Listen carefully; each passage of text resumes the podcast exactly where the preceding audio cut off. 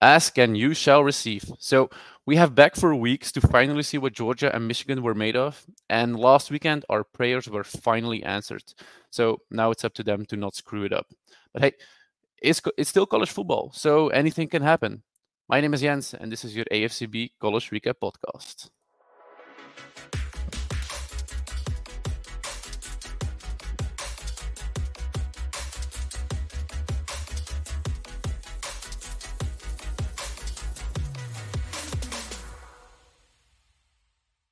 Welcome back to another episode of the College Football Recap podcast of AFCB. My name is Jens, joined today again by Alexis.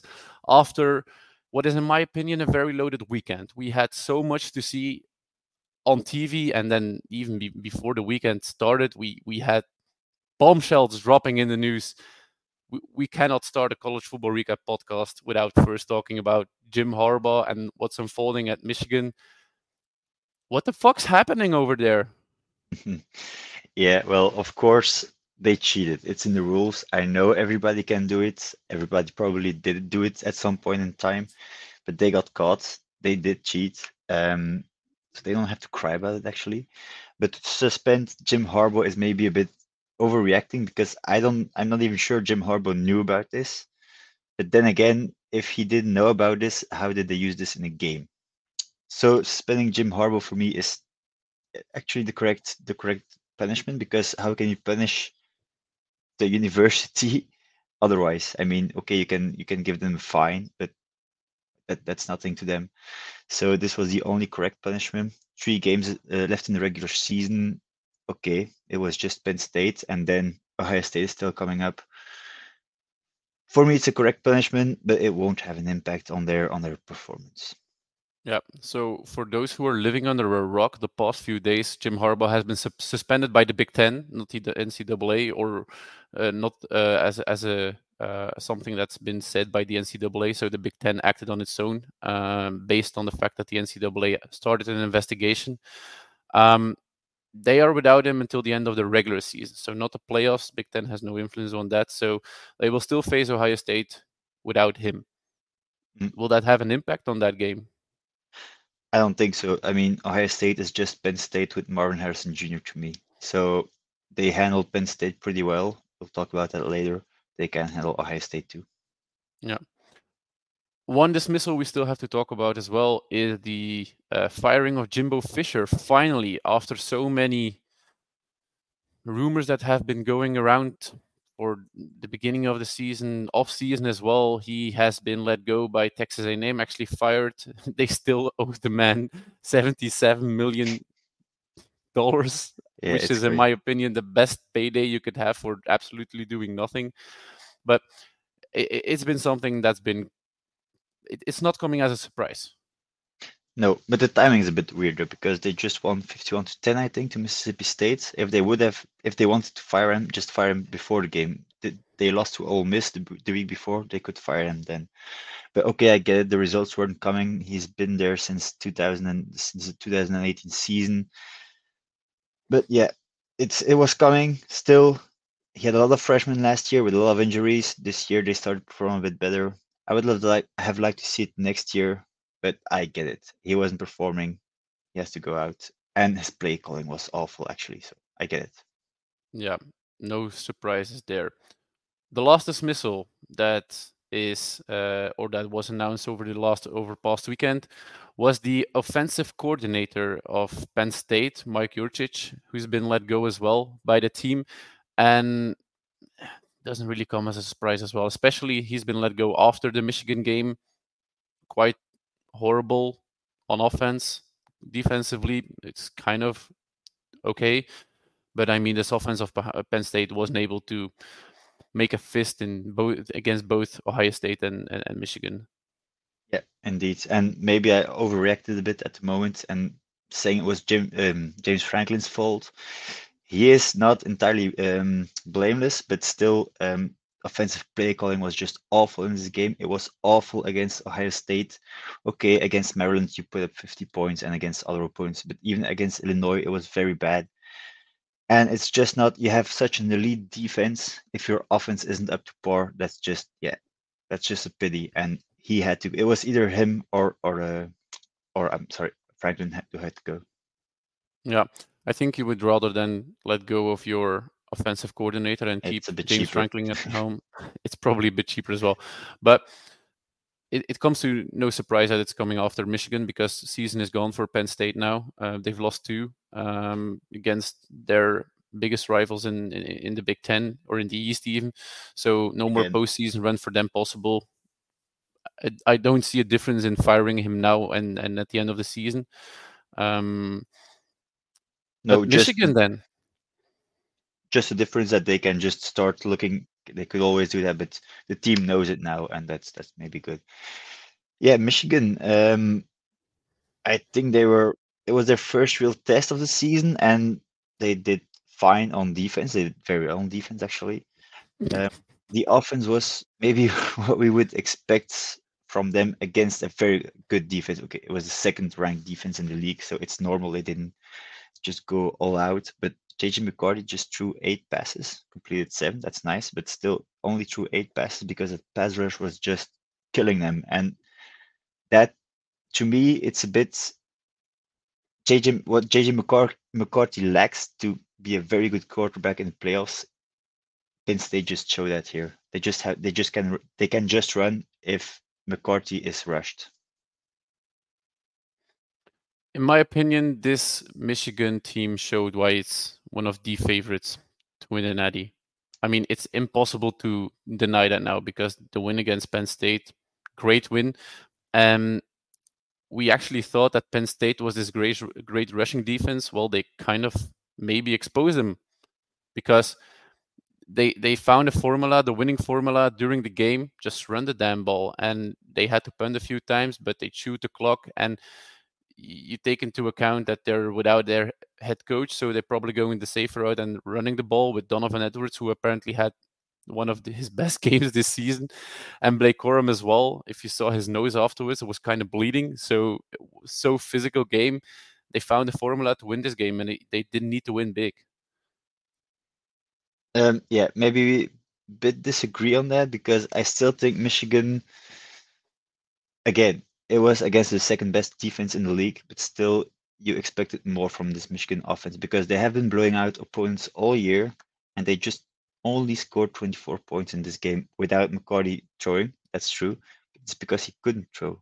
He was too pressured to throw effectively and then they had to go to the run, of course, because yes, that was working and that was milking the clock. So that was working in, in their advantage. And Blake Corum was good, of course.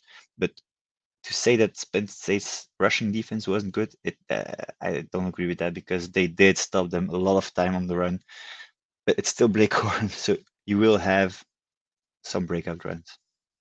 I mean, if if a rushing offense gets 227 yards you did pretty okay, in my opinion, against one of one of the top tier defenses. Yeah. So indeed, in, in that regard, we kind of disagree. Just keep in mind that they didn't throw anything. So total offense, they only had 250 yards. That's so impressive for the defense. Of course, there's still more question marks about Michigan than there's about Georgia because it, it was the com- most complete game we've seen of them this season they beat Ole Miss to a pulp. Brock Bowers was finally back, and they didn't even need him that much to to trash the Rebels. This this was the best game of Georgia we've seen so far. Yeah, I agree. It actually looked pro- promising in the beginning. The game I'm talking about, so it was just even, so 14 to 14. Then Georgia just got a bit uh, in front, but still we thought, okay, this could be something. And then Georgia just crushed them and did what they had to do. And they just proved why they should be the number one team in this country, actually. Whenever yeah. they needed to prove it, they did. Yeah, that's true. And, and and Carson Beck is slowly but steadily looking more like that guy on, on offense that they need and can actually bring them the, the title. Because in the beginning of the season, he didn't have the feeling that he was in rhythm with his offense, but slowly but steadily over the past games, he was getting more and more involved in the passing game and in, in actually finding his receivers on a constant basis. And now it just all came together against Ole Miss. They still have a few tough games ahead of them with Tennessee coming up um, next week. So mm, still not sure if, if they're going to be able to to to, ups, uh, to, to win convincingly against Tennessee because Tennessee is kind of looking for revenge. Season's over, but I mean, last last year still lingering in their mind. It's, it's not. It's, they're not home yet. Not home free. No, but as a Tennessee fan, I had hope until last week, and that's completely over now. I don't think Tennessee will be able to do anything. I want to highlight again, though, the Georgia r- rushing offense. That was kind of impressive to me. Four touchdowns and 300 yards. Yeah, they're, just a complete offense in this game. They had a complete offense, and we didn't see that a lot this year until they need to prove it against against Kentucky and now against Ole Miss. They did prove it. So that's what we're looking for in Georgia to go to the playoffs. Yeah. Wrapping up these two contenders, for me, most of the question marks have been erased. There's still some left with Michigan. See how they can attack an opponent in the passing game, a decent opponent in the passing game, because as you said, McCarthy didn't even throw 10 passes. Still to be looking forward to that. But the guy who we're really sure who can throw the ball, Michael Penix and he did it again against Utah. His defense kind of screwed up um, at at one point by fumbling the ball after the pick almost six. But Michael Penix is one of the best quarterbacks in the country right now, together with Bo Nix, because him against USC, damn. I mean, watching that game is so incredible. He he he he's for a reason the number one in Heisman odds right now. Yeah, it was crazy. So actually, in the beginning of the year, we thought, okay, yeah, he's doing well, but there are a lot of other good QBs. He will not win the Heisman. He's not good enough for that. But he's been consistent up until now, and over 400 yards in this game, four touchdowns again. Yeah, his stats are phenomenal. Actually, he has more touchdowns than Michael Penix, one more actually, but less interceptions. He has uh, four interceptions, no, two interceptions. I'm sorry. Penix has seven, and then Williams has four, and as much as as many touchdowns. McCarthy stats. We won't even talk about those. Bo Nix is the favorite at this moment. If he keeps up doing this, he, he will win the Heisman. Maybe one little asterisk next to that, next to that if Daniels, Jayden Daniels, would have been on a good LSU team, an LSU team that would have been 10 and 1, 11 and 1, then he would have been the Heisman actually. But they lost too many games for him to to win it. Yeah, indeed. Um, two best QBs in the country are in the Pac-12 right now, and it's actually a pity that we're kind of already sure that there will be only one Pac-12 team in the playoffs, because there's going to be one SEC, one Big Ten, one Pac-12, and then whoever screws up the least, which will be either Texas or FSU, depending who, who who's doing worse in the coming uh, coming weeks. But it's a pity we don't get to see Washington and Oregon in the postseason. I mean, it's hmm. seventy-five percent sure they're not both in the postseason. Yeah, yeah, probably. If something crazy happens, maybe. But still, I was just thinking if Ohio State would beat Michigan, then Michigan is out, but Ohio State would still be in because they're unbeaten. So let's forget about that. yeah, one one Big Ten team for sure. Yeah, and probably. then then then we'll have to fill up the rest with one team from each conference. There's there's not going to be a two uh, two teams from the same conference in the playoffs. Mm, that's the advantage of a 12 team playoff. That's the advantage of a 12 team playoffs, but it also makes this postseason very exciting. And then that's yeah. the reason for an eight team or a four team playoff. To be uh, just for people listening, we're both in favor of an expanded playoffs. There's just some small disagreement on whether it should be eight or whether it should be 12, but we could make a separate podcast about that. Um, one thing I still want to highlight today is uh, Oklahoma State almost screwing it up for themselves. I mean, they're still in the Big 12 championship race, but what the fuck did they do against UCF? Yeah, I did actually not see that coming at all. I mean, I heard some rumors, not rumors, but just predictions that UCF might win close. But this was just, yeah, I mean, what the fuck? what happened 45 here? They, they just, to 3 they just won against Oklahoma in Bedlam, and maybe they were a bit hungover, like you like you said in the tweet. Maybe because they were just thinking, okay, we're on top of the world. Let's just go into that game, just win it. Uh, that wasn't easy apparently, and they should have thought about that because okay, they're still in the in the big the Big Twelve championship game, but now they really can afford to lose another one. I don't know what their schedule looks like, but for Oklahoma this State. is yeah for Oklahoma State. But this was a game that they should have won actually. yeah. Okay, I see still- it's at Houston and BYU, but yeah, I, I actually put Houston at the same level as UCF. So I don't know. We were we were talking behind the scenes before the previous podcast um, about what could happen still in Big 12, and I think we kind of concluded the conversation that they can still screw themselves, and that's kind of what's happening now. So I'm very looking forward to the next two weeks because it will be very interesting to see. Um, all right, I think we're at the end of this podcast. Uh, we're trying to keep it short um, these last few weeks. Uh, for the people who have not yet listened to the Max Chadwick PFF podcast, that's still online. So go ahead and have a listen to that one. It's a great episode. Max Chadwick, the college football analyst for PFF, joined us for an interview. So three quarters uh, of an hour. We're talking with him about everything college football. So go ahead and check that one out. Also, make sure you follow um, this podcast feeds. Follow us on Twitter. Follow us on Facebook. The handles are down below on the screens for the people who are watching on YouTube.